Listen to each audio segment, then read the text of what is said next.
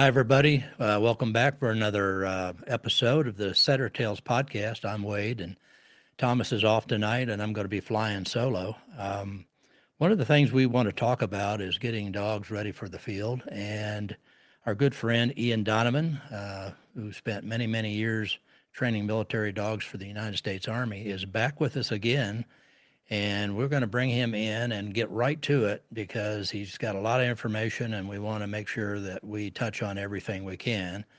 Ian, how we doing tonight? Good, man. How are you? It's good to be back. Good. Um, you know, I saw you uh, what a week ago. You were at a heroes hunt that we had uh, last Sunday, a week ago, and you were here uh, helping us guide and getting some of the law enforcement guys out in the field, and we appreciated you uh, coming clear up from Tennessee to help us with that. Well, man, that was a great time. It's a great event, and uh, now that I'm in the states more often, hopefully I can I can help out um, every year.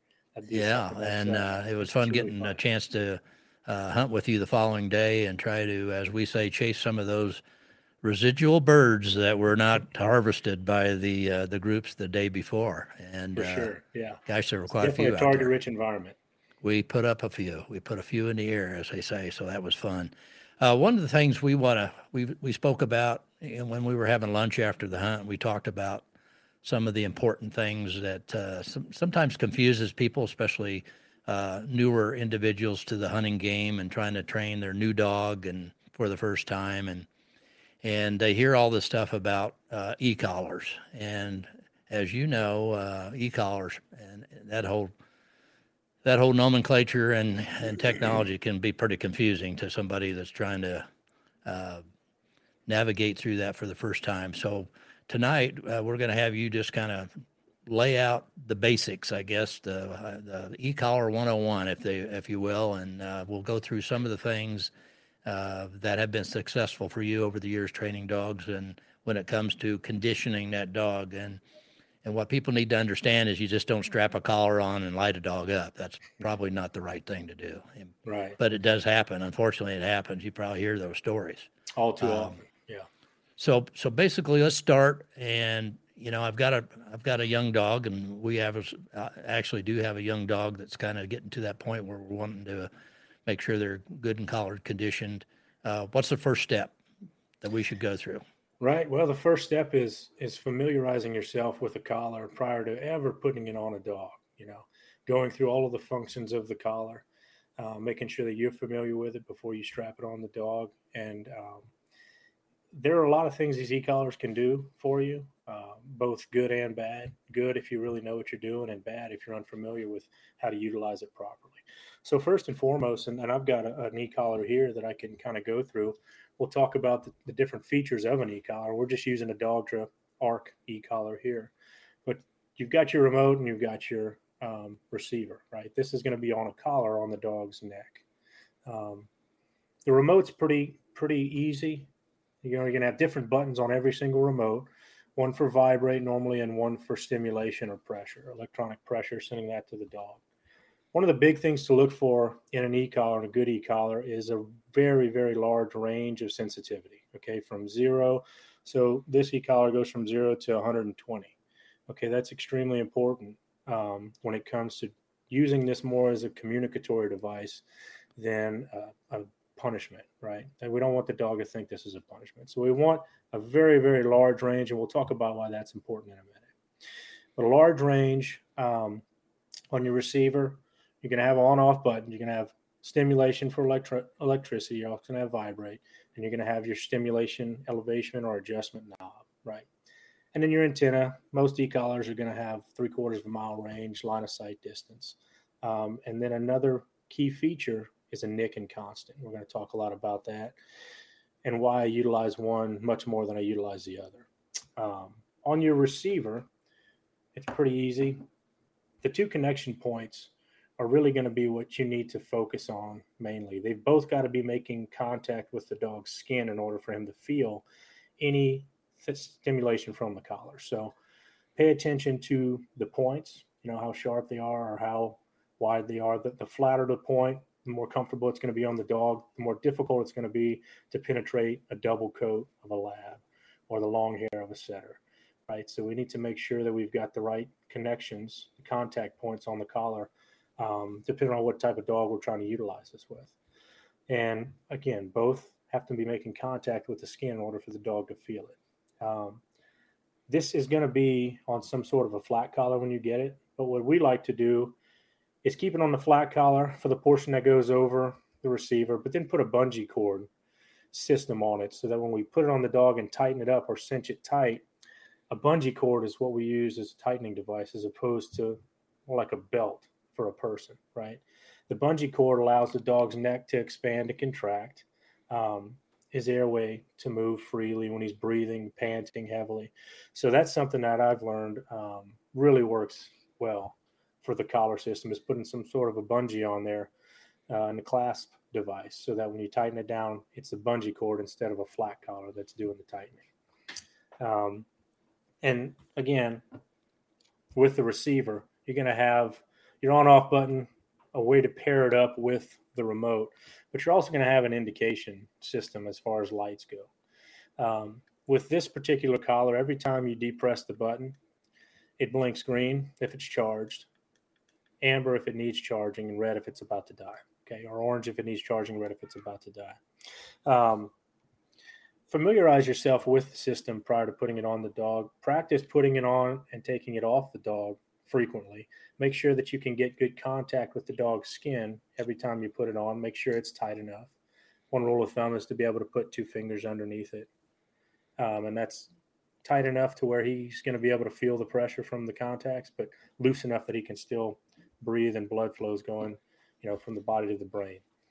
Um, but practice putting it on and off the dog, taking it on and off the dog. Let the dog wear it. Let the dog understand that this is just another piece of equipment that is going to be following him in the field and put it on whenever you're going to feed him you know associated with with positive things too those are some of the first things that we like to start off doing with an e-collar with any dog and when you talked about the prongs you can get different uh, lengths of those too as i understand Correct. it depending on what kind of dog you got it on and mm-hmm. whether you got a like you said a setter or a lab or something that has a little heavier coat than some of the real short uh, coated dogs so so that's another thing. Uh, yep. And that may be an option that you have to have to purchase or that you look at at the time you buy the buy the collar. But for sure, yeah, you've got aftermarket contacts for almost every single collar out there.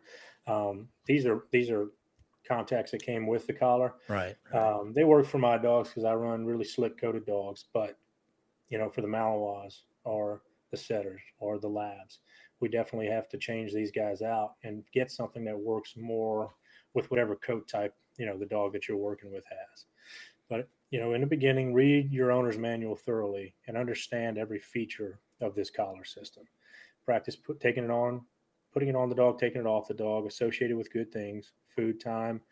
If your dog loves to retrieve, put it on, let him retrieve. And we're not pressing any buttons at this point. We're just letting the dog get accustomed to the way that these things feel on his neck because it's a little different than just a regular flat collar. Right. So those are the first steps that we're going to take in introducing the e-collar to the dog properly.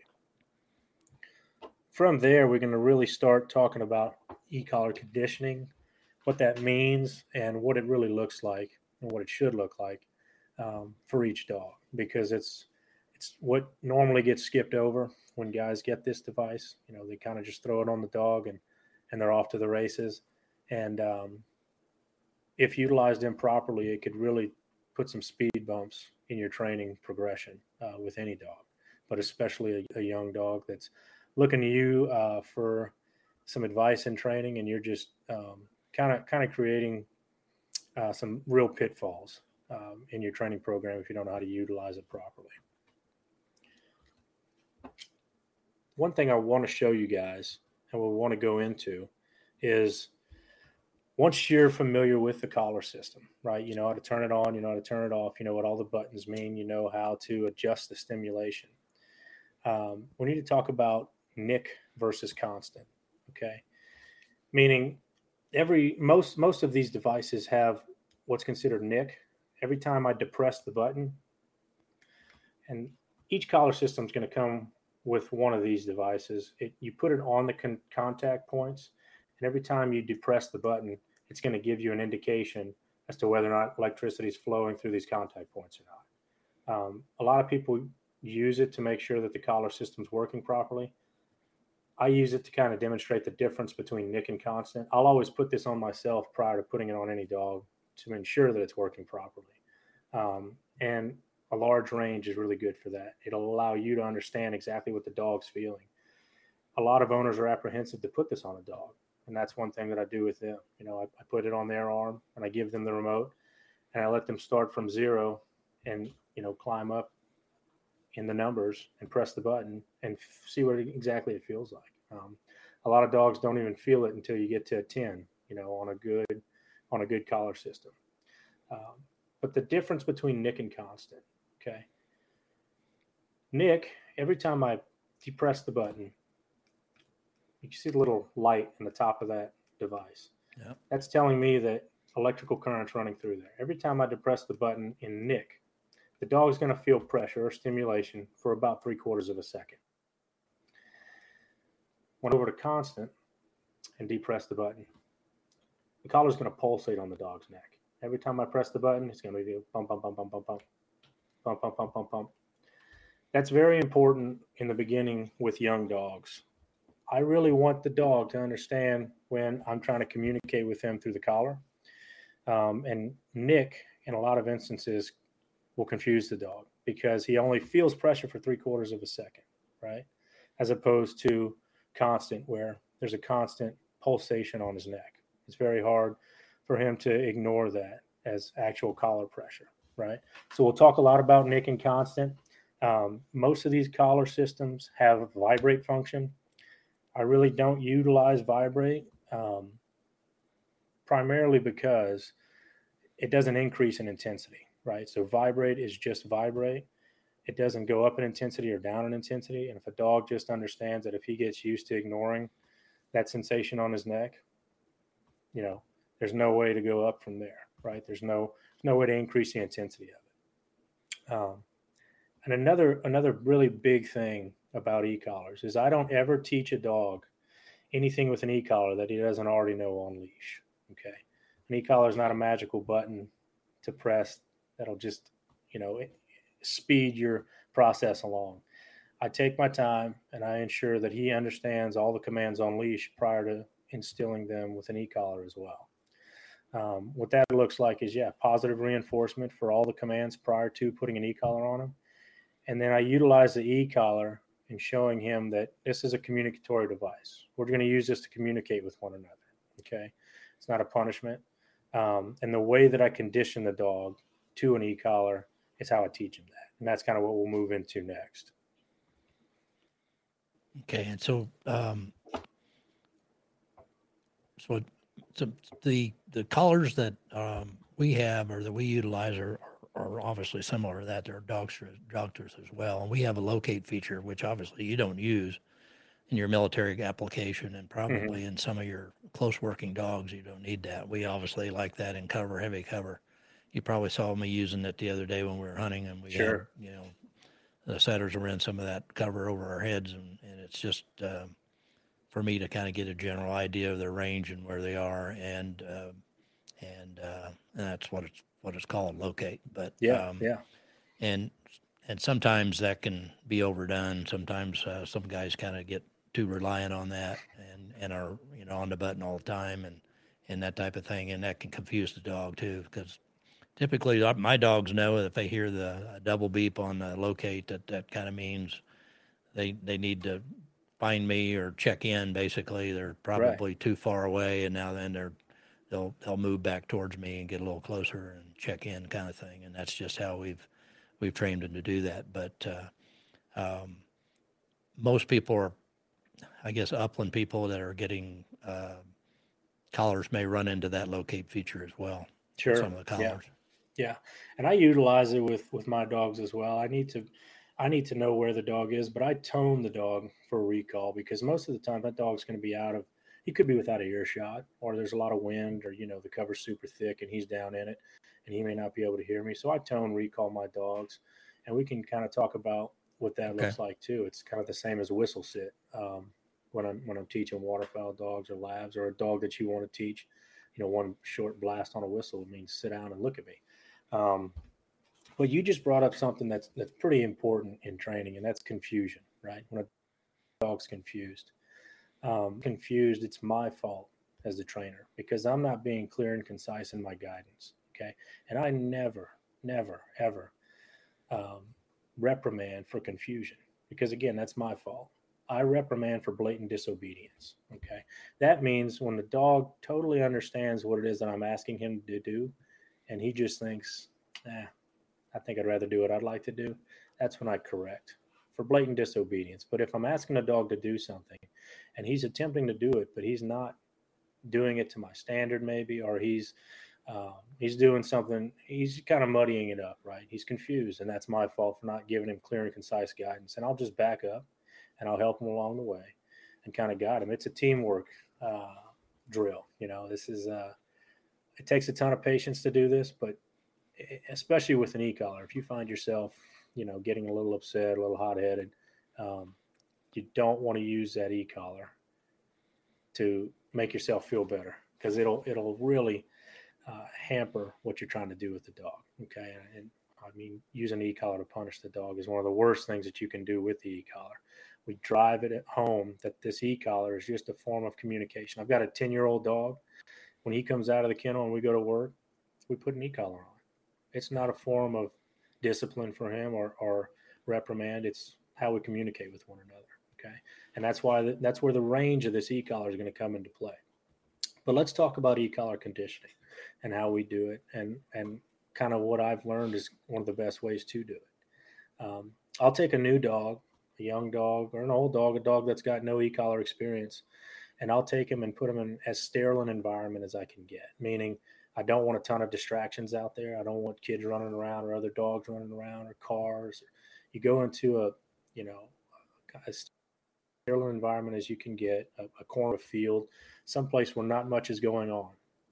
And I utilize a 30 foot leash, and I let that dog wander out to the end of that 30 foot leash. And I'm going to start with pressure on the e-collar, right? From a one on this receiver. I'm going to go to one and it's going to be on continuous. Again, when a dog, when I press the button, the dog's going to feel pulsating on his neck. Okay. I press the button and I watch the dog and, and, and look for a reaction out of the dog. 10 times out of 10 almost, the dog's never going to feel it on that low of a setting. So I bump it up to two, I do the same thing, three, so on and so forth, until I see the dog give me some sort of reaction there's a few different reaction that the dog is going to give you once he feels e-collar pressure for the first time. One of those is he may fight it, right? He may start trying to bite at the collar. If you're the only thing in his world, he may try to bite you. Not so much with these floppy ear dogs or these um, upland dogs, retrievers, but definitely with our bite dogs. You know, they know one way to get out of a bad situation is to bite you. So that's one thing they may do. They might try to fight it. They may try to run away. They may try to you know fight or flight, right? So they may just try to run away from it. That's why he's on a 30 foot leash. I'll go ahead and I'll ease off pressure, let them calm down, let them start moving again. Movement for dogs really takes care of a lot of anxiety, um, and then we'll start over. So fight, flight. He may just accept it. The dog may most most really intelligent dogs understand that you're not out there to hurt them, and really not much in the environment's out there to hurt them either. So they'll look at you for guidance. Okay, and then Another reaction that you may see is just the dog freezes up. You know, he doesn't know what this anomaly is. He's never felt it before. So he just thinks if he freezes up, doesn't move, it may just go away. Right. But what you're looking for, what I look for when I understand that the dog feels pressure at the lowest level, okay, the lowest setting he can poss- possibly feel it. The sterile environment is so important when there's a ton of distractions, those numbers are going to have to be much higher for the dog to feel it because you and I are talking right now and you can hear exactly everything I'm saying. If we were having this conversation in a concert, I'd be having to scream at you for you to hear the same thing. And that's the same example of a sterile environment as opposed to, you know, an environment with a ton of distractions, right? That high distraction environment is a concert. You want to take them in a one-on-one talk type environment. So as sterile environment as you can get. And that allows you to see when he feels the lowest number, the lowest level of intensity on that collar. And that's where we want to start working with the dog. And in all of this conditioning, what I'm teaching the dog to do is shut pressure off. He needs to understand that he controls whether or not he feels pressure. The way that I do that is I look for a reaction from the dog. Once he feels pressure, it may be an ear twitch or a head turn. When he feels pressure, he's got to do something to turn it off. He can't just freeze up. He can't run away from it. Uh, he can't fight it. Okay, it's going to continue until he does something to shut it off. Normally, what that looks like is movement. Okay, um, anytime he moves or he turns towards me, pressure goes away. I teach the dog that he can move through it and and he can shut it off that way. Moving first is all I'm looking for. And then very quickly I want that dog to start turning into me when he feels pressure. So it's bump, bump, bump, bump, bump, and he takes off. I let it go. Okay. He ease off of pressure. Bump, bump, bump, bump, bump.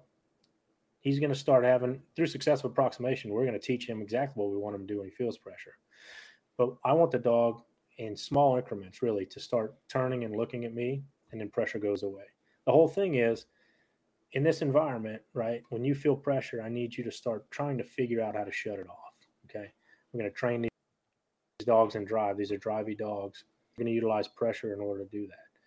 Push and pull. We'll teach them how to go away from us with pressure to shut it off, how to come to us to shut it off. Um, and then in obedience, you know, pressure works extremely well because it's super timely. Um, so again, this could take a few sessions. It could take a few days of a few sessions a day. It all depends on the dog's intelligence level and your timing with the e-collar. So again, look for those small little changes that he gives you and then shut pressure off. Teach him that he's got to do something to shut it off and then very quickly turn that something into looking at you and then moving towards you. Okay? Once he's when he feels pressure and he starts moving towards you, and it shuts off, from there we're going to start doing other things with them.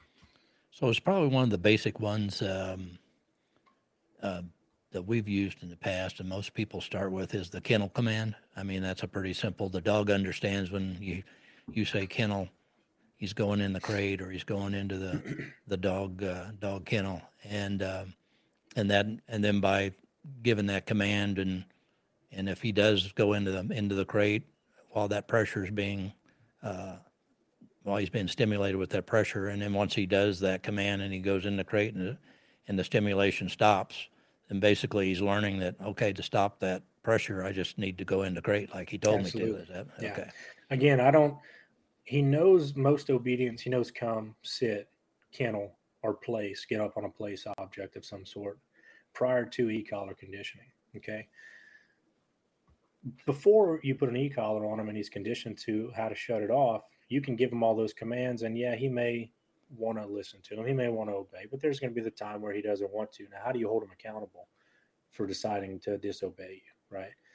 Um, food or treat training is only good as long as the dog's he's full. There's really no more incentive for him to obey you, right? So this e-collar is now become a form of holding him accountable, a way that you can hold him accountable, right? So the reason that I stop with the conditioning process when the dog starts coming to me is I don't want pressure to only mean recall. Okay. I don't want pressure to just mean come and run to me. I want to be able to pull him to me with it. I want to be able to push him away with it. Right. So from there, I will, yes, I'll give him the come command. He comes to me. If he looks at me, right, if I say come and I understand, and the dog understands the command. He looks at me. He looks out away from me, decides to go the other way. That's when bump, bump, bump, bump, bump. And I repeat the command. I repeat the command as I apply pressure because the dog understands he's got to do something to shut pressure off. Well, now I'm giving him the answer to the problem. You feel pressure, you hear the command, you know what the command means. When you when you listen to the command or obey the command, pressure goes away, right? So I'm giving you the answer to the test now. And that's what I mean by a commu- communicatory device. We just use it to communicate better with the dog. An e-collar is nothing more than a very long leash that you have on your animal. It gives you control of the dog both by your side and three quarters of a mile away from you, really. Um, same thing with sit. Fido, sit. He looks at you.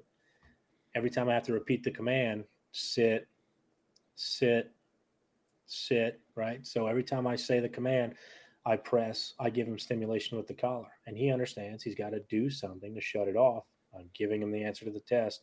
So you get very timely reactions to what you're asking the dog to do. And you now have a way to hold him accountable if he chooses not to. Listen, I know that you may not want to sit, but this is a good time to sit, right? Um, this is just another reminder as to why you should do what I'm asking you. It's just to shut this pressure off. It's kind of an annoyance. They want to make it go away. Um, but having a high level or a, a, big degree of stimulation on a collar, right, a large range, uh, is going to be super beneficial because you know I hear it all the time. Well, my dog listens on a 15 in the house, but then when we go out to the park, we go out in public, or we're hunting, you know, he doesn't he doesn't feel a 15 at all. Again, it's that it's that concert environment, right? We go from a controlled, sterile type of environment to one with a ton of distractions. And understand dogs are distracted by things that we don't even know are there.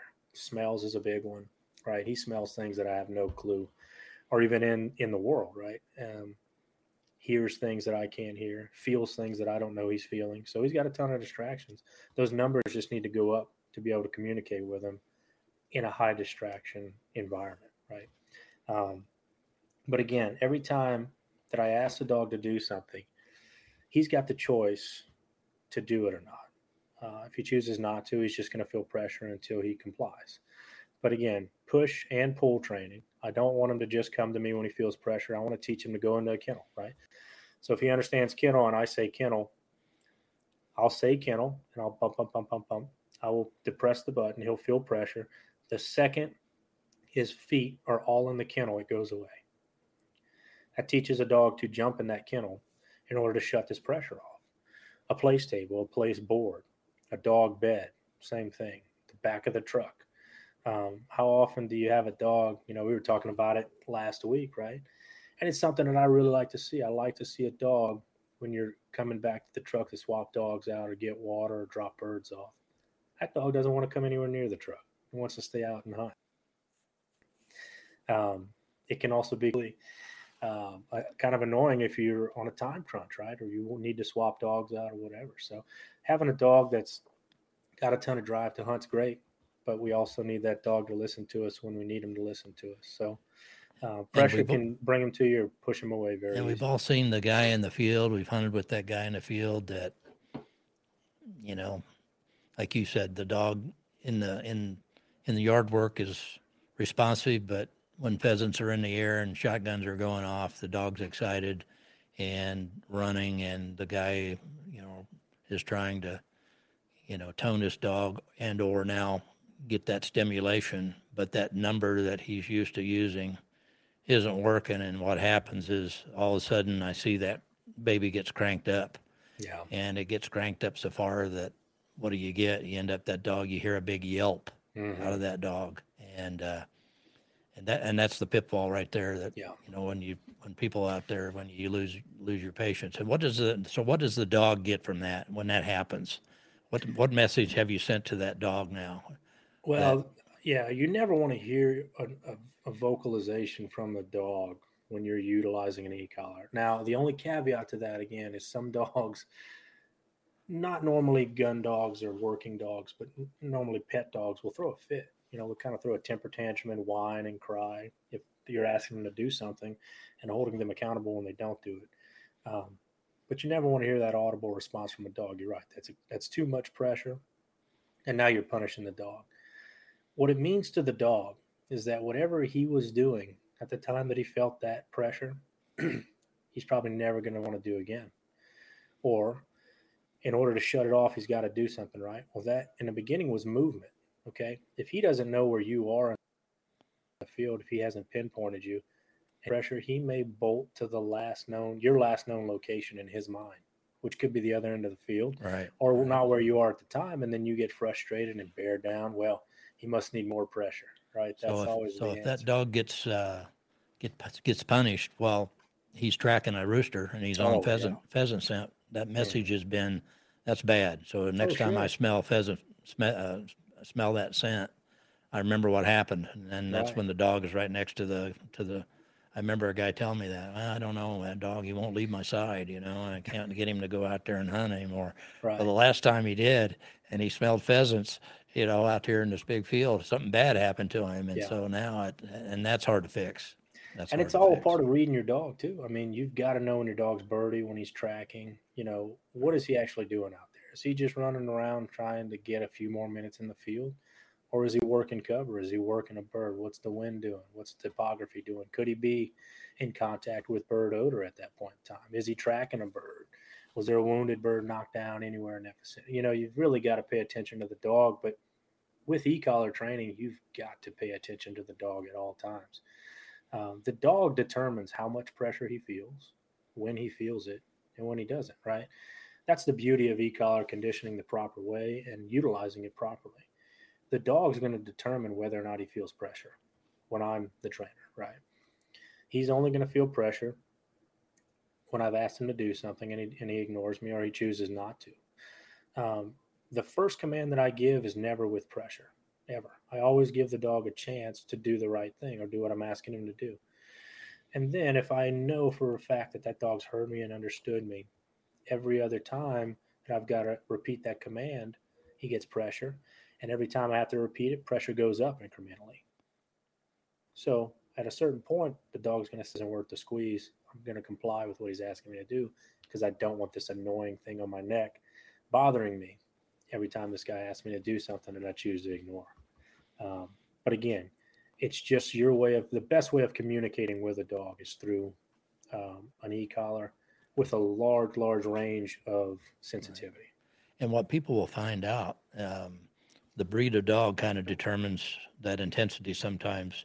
You know, you, you hear that term, well, like for instance, our setters, they're, they are, their disposition, they're pretty soft in the sense that they don't take a lot of pressure real well. I mean, they, it doesn't take a lot of pressure to hurt their feelings, you know. And uh, whereas some of the other breeds, you know, might some I've seen labs that just shake their head at you like, "Yeah, is that all you got?" You know, is that all you, you know? Oh yeah, that's nothing. Chesapeake Bay you know? Retrievers are known. Yeah, I mean, it, you know, that same that same uh, that same level that had the setter basically sulking, saying, you know, you've you've been mean to me the German short hair of the lab is out there just ignoring you because you know it's no big deal. So, so that's the other thing with the different breeds of dogs is knowing, and those dogs inside that breed. I mean, even dogs out of the same litter may have a different variance as far as.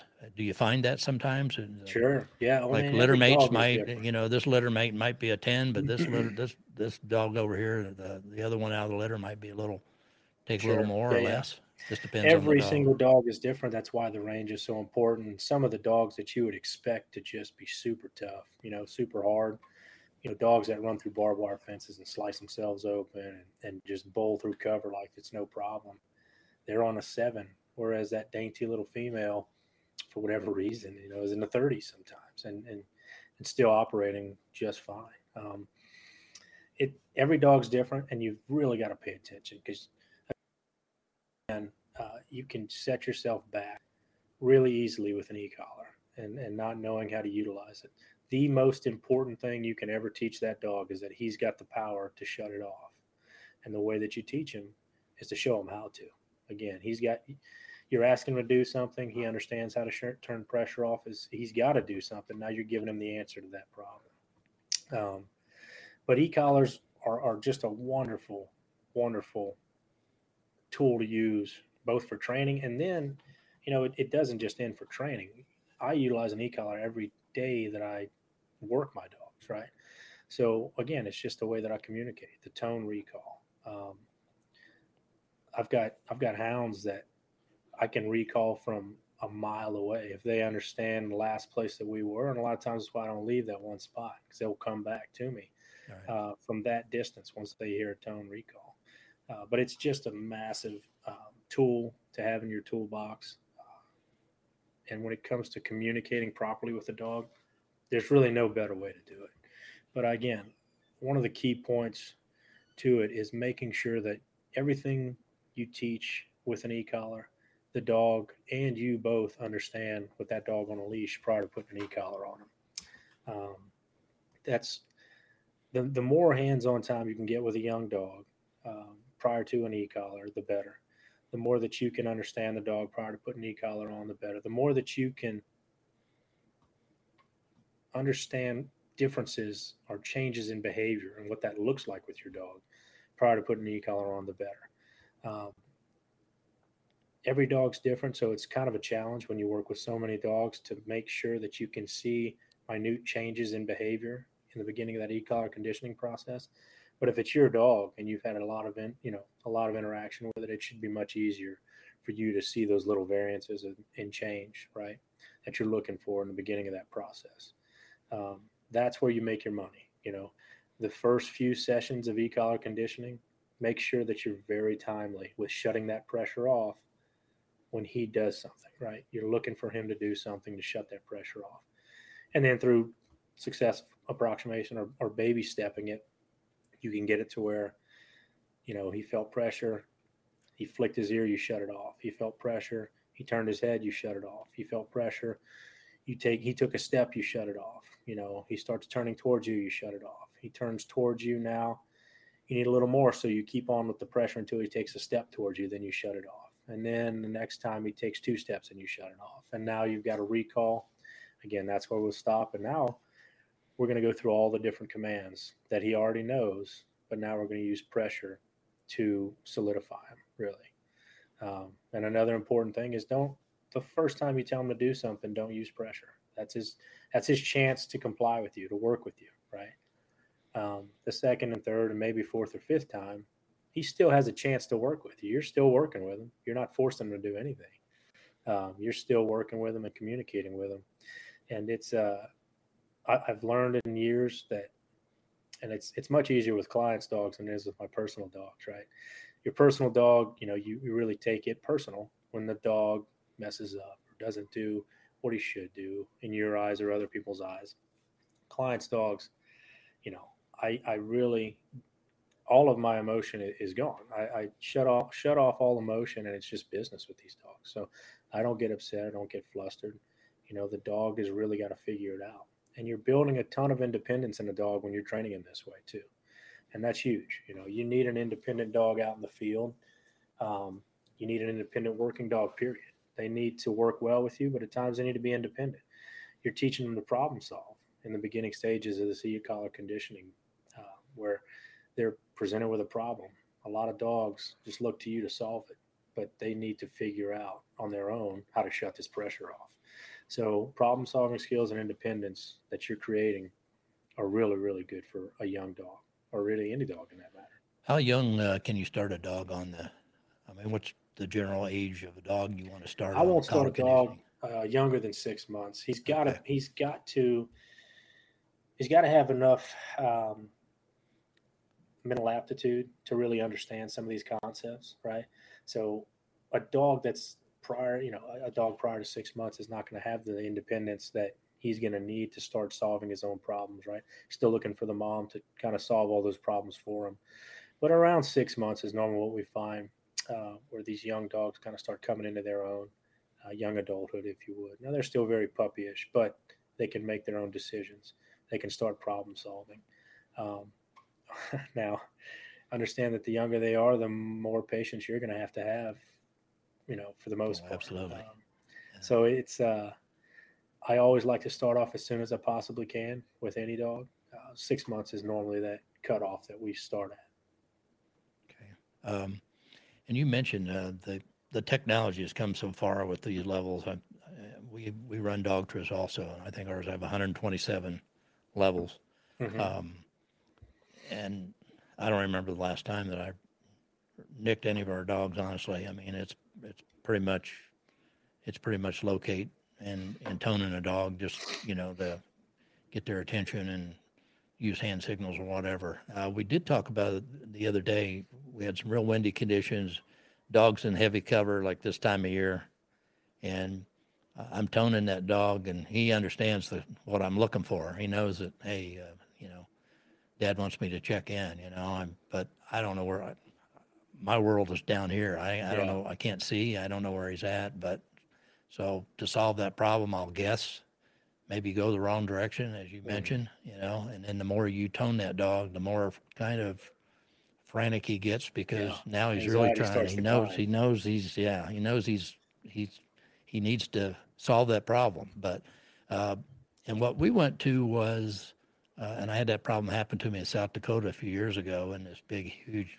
thousand acre field that was all cover almost head high. And, uh, heavy winds, you couldn't hear anything, and even sound was playing weird. You know, even sound from the collar sounded like it was coming from a different direction that it really wasn't. You've had those days too, but um, but it it dawned on me that that dog needs to be able to orient to me where I'm at, you know, and so in those situations I need to help him and and unfortunately that day I didn't have a whistle, but I did the next best thing. I fired a couple shots in the air, mm-hmm. and I noticed that I by by listening by toning him, I could tell he had turned and he was coming in the right direction, and eventually he found me. Um, but today we use a whistle for the same purpose. Hey, here's where I'm at. You know, I'll blow some couple uh, uh, toots on the whistle. But is that is that kind of pretty standard across uh, when you're looking for your dog out there too, and you've toned him, and you know he can't he can't he doesn't know where you're at. He can go to that last location, but that doesn't mean you're you're there. Right. No, because we're no, we're moving in that field. So yeah. So we know where the dog is for the most part. We have to. Very rarely do we take into account the fact that the dog needs to know where we are when we yeah. Either need him to turn back towards us, um, come to us, whatever it may be. So yeah, having a mechanical device like a whistle, you know, probably having two because two is one, one is none, right? Those little and even the, the ballless whistles because those balls freeze up in there. We're hunting in really cold weather, but that dog's got to know where you are as well. Um, most dogs, as you know, you've you've raised and trained some exceptional dogs in the upland hunting game. Uh, they want to hunt with you. You know, they you are an integral part of that game and of the team, and that's really what you are. You're a dog team. Uh, overseas, you see it all the time. You know, you're a dog team. You're working together to survive and to win. Um, in the field, we're working together to have the best day we possibly can, the most productive day we can. But if that dog doesn't know where you are, um, it's going to make him very difficult for him to hunt with you, as opposed to hunting for himself, which some dogs, you know, you know as well as I do, kind of like to do, until they get that bond with the owner and they're they're they get smart to the game is what we're doing out here, right? Um, especially with pointers, man. Some pointers, you know, the game is just a point. That's that's the apex. That's what they want to do. Well, I can point a bird all day with dad there or not, right? So they really, we really need to work with them to understand where we are, how far a distance is too far, how close a distance is too close, right? I've got a dog right now I was talking to you about that did the majority of his hunting with his owner on a side by side, you know, and he was he was keeping up with that side by side. So yeah, he'd run big at first, but then once he realized that I'm on foot, you know, he wanted he felt comfortable with a 30 meter bubble or 30 yard bubble. Um, I need to stretch that dog out a little bit. I need to teach that dog that to go away from me with pressure, right? Um, that's something that, that I'm working with that dog through um, because he just works in much too close on foot. He's not comfortable being far away from me. So yeah, it's it's all the way with the dog. But again, if the dog is confused, it's my fault as a trainer. Um, don't don't ever correct for confusion or or you know reprimand for confusion just for blatant disobedience. And in teaching, you're going to have a lot of confusion. The more clear and concise you can be with that dog, the better. And this is this doesn't have much to do with e-collar condition, but training in general, right? Something you see all the time, all the time is when there should only be one word for a command, people put about 30 words together for that command. You know, sit. When I say sit, your butt hits the ground and doesn't move until I give you a different command. Hey, buddy, sit, buddy, sit. Hey, come on now, sit. Come on now, sit, buddy. Hey, hey, buddy, come on now. We got to sit, right? Well, not, they don't, none of that means anything to them. You're just muddying up the command. So, trying to think the way dogs think as opposed to the way we think is going to be very beneficial for guys too. But with e-collar training and, and, and working with an e-collar, it's really more conducive to the way dogs communicate as opposed to the way we, you know, people communicate. Pressure and release, right? Pressure and release. That's exactly how they communicate with each other through pressure and release. Both spatial pressure, crowding, backing off, physical pressure, you know, putting teeth on each other, pawing each other, and release, right? So, again, if utilized properly, it is the most effective form of communication with your dog if utilized properly. So, that proper conditioning in the beginning is paramount to having a successful program with your e collar, making sure you fully understand every feature of it, right? Before you start pressing buttons. And again, if you can only remember one thing, remember you've got to teach the dog that he can turn it off. He controls it when he doesn't, you know. He controls that. So he doesn't fear something that he controls, right? None of my dogs are scared of e-collar pressure because they know they control it. That's 100% the case with all my dogs. So never will one of my dogs feel stimulation and freak out and run away or try to bite me or or bite at it or bite another dog or or freeze up, right? They understand that when they feel pressure, they need to do they need to look to do something that I'm asking them to do, right? So then you get a dog that really really wants to work with you because you're the other part of that equation, right? Um, he feels pressure. He should either stop doing something that he's doing or do something that you're asking him to do. So, So if I, so if I go out there and put the collar on the dog for the first time right now, mhm. what's my, what's my, if it's a relatively intelligent dog, most of the hunting breeds are, you know, that are bred, Hmm. bred well. Um, what's, what's the, uh, what's the expectation as far as how many sessions you would expect that that dog starts to put that together? I mean, I know Oh, every dog's different, but, session. Now, but I mean, if you're a month into it and that dog hasn't figured it out, then, then is it a handler problem or is it, you're not, your timing? it could be a handler or- problem, but it's probably if you're a month into it, it's probably an equipment problem. You probably don't even have the e-collar working properly. Um, you may just, you know, it may not be on. It may not be making contact with the skin. Again, it's it's it's so important to make sure that both of those contact points are making contact with the dog's skin Right. um, in order for the dog to feel it. Because if there's any hair in between it, he's not going to feel it. If just one's making contact and not two, he won't feel it. Right. So I always put I always put this on myself, I put it on the in you know the inside of my wrist, some place that's really sensitive. Um, prior to putting it on the dog to make sure that a three feels like a three and doesn't feel like a 30 right i need to know these to put it on the dog it's too important a task really to mess up um, so being very familiar with the equipment is going to be extremely important you don't have to be an expert but you have to be really familiar with it make sure that it's functioning properly And that's where people like you come in, come in. Uh, if somebody doesn't feel comfortable doing this mm-hmm. conditioning, they get an expert. They get somebody that's professional like you that have done it many, many times before to get their dog through that process where they feel like, okay, I think it's been done right. But Yeah. um, but generally, um, most people could probably do it on their own if they just did a little research and Oh, spent the time to yeah understand the equipment. Okay. it's something you um, can do on your own again it's just so paramount those first few sessions that you are very in tune with what your dog you know the reactions that he's giving you and sometimes those of us who've had dogs for years and trained dogs, I mean, we don't even think too much about it. But uh, you know, when you really break it down to the person out there that's listening that has their first dog, yeah, that's a man, that's a, and they and they know that they can't mess this up, you know. So Yeah. then they get apprehensive about, well, am I doing it right? Or Mhm.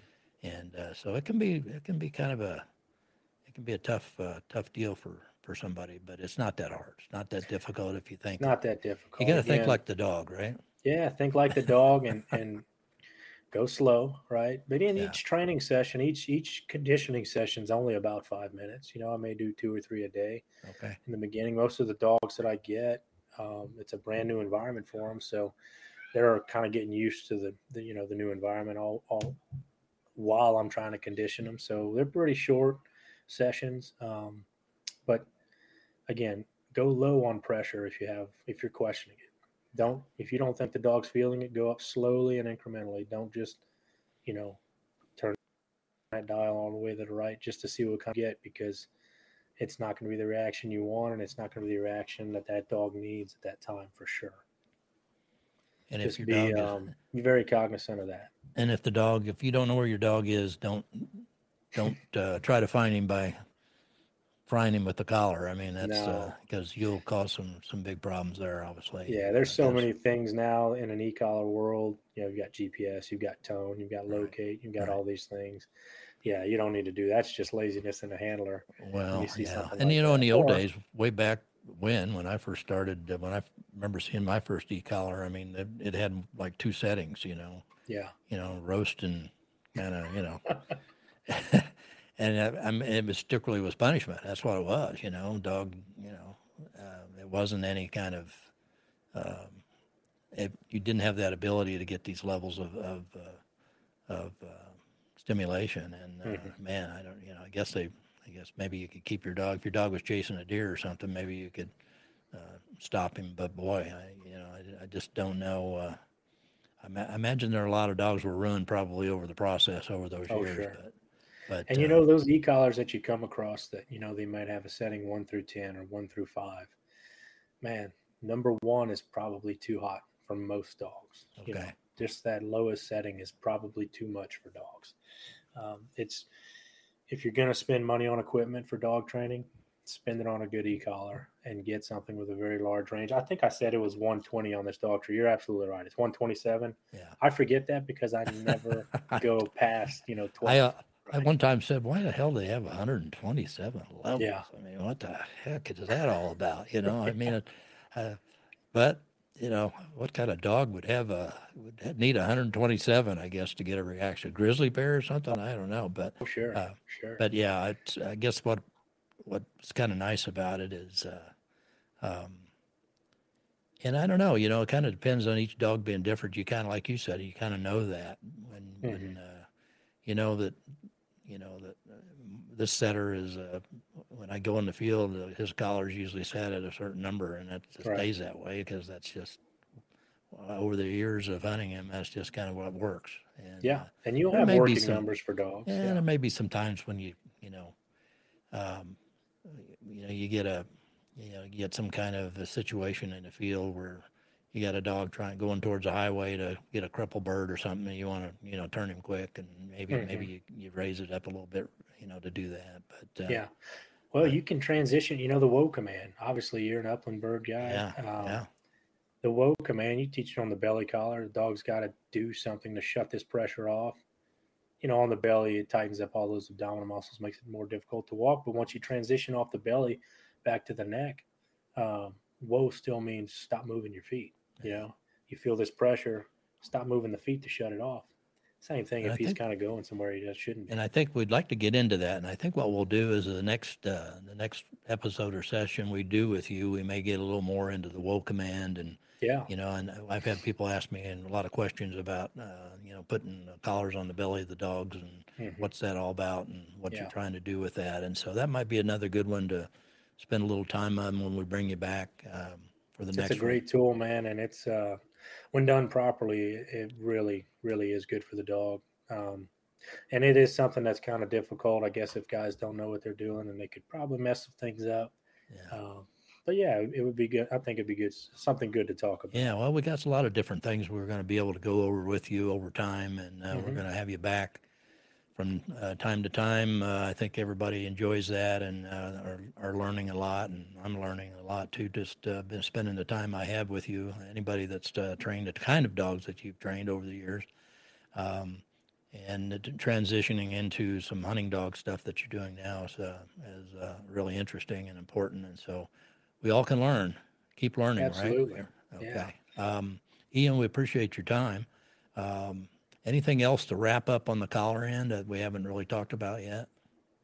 No, um, the only thing that I can say is what I've said in the beginning. You know, it's just so important that you start off slow and you look for those things in the beginning, those little details, those little movements and changes in your dog. The better you are at that in the beginning, the less time you're going to have to spend fixing issues that you create. So just remember that. And Absolutely. Again, if anyone's listening to this and they have questions, I'm more than willing to answer those questions because the last thing I want to see are people create problems that are difficult to fix. Because I Yeah. And, I've had to fix quite a few of them, my own dogs in the beginning, and a lot of other people's. It's always better not to have to fix something. You That's know, true. to do it right the first time. We That's all uh, we all been been through that. And I'll mention to uh, to our listeners out there also, if you do have questions, um, follow up things that you'd like to ask Ian about, just uh, text them over to us. Put them on to get on the web on our Facebook page. Uh, where we're going to be posting this uh, this interview along with some other platforms, but you can always uh, uh, type in some um, some chat, ask questions, and Ian was very good about getting back to you guys, and uh, he, he likes to to help us all have better dogs, and so we appreciate that. Absolutely. Okay. Uh, Ian, again, thanks a lot. We uh, look forward to the next time. Um, I think I'll be seeing you in another month and a half or so. Yeah, can't Uh, come gonna- soon enough. Yeah, we're going to be doing a little uh, little hunting uh, hunting show kind of a thing that's coming up, I believe, in Dec- in December. That'll be a lot of fun. And uh, but in between then, I bet we see you again a few times. Uh, um, we'll get some other episodes together. Uh, it seems like everybody enjoys those, and I think they're very very interesting and uh, can always be helpful. Like I said, I Oh, can always uh, even the number of dogs I've uh, uh, had a part in training, I always learn something, you know, by talking to other trainers. And, and I'm, I'm sure your experience has been the same, you know. You think you've trained dogs for 20 years, but there's somebody comes along and you go, you know, I never thought about that, but that probably, that technique would, would probably work. I'm going to try that and see if that Yeah. works better. So, so For there's sure. always a lot of things out day. there. Yeah. All right. Well, we'll let you go. Uh, we appreciate you taking the time to spend with us, and we will uh, talk to you again soon. Uh, we uh, will be, like I said, uh, putting out some more episodes. If you like what we're doing, again, um, uh, help us out. Subscribe, uh, download the episodes. Uh, Ian's got two other ones that are out there that he did previously. That's how you can help us. If you like the podcast and what we're doing, uh, please support it, and uh, uh, we'll keep doing them. We enjoy it. We enjoy putting the work, putting the information out to you all to make you more successful in the field. And as my partner Thomas would say if he was there, keep your nose in the wind.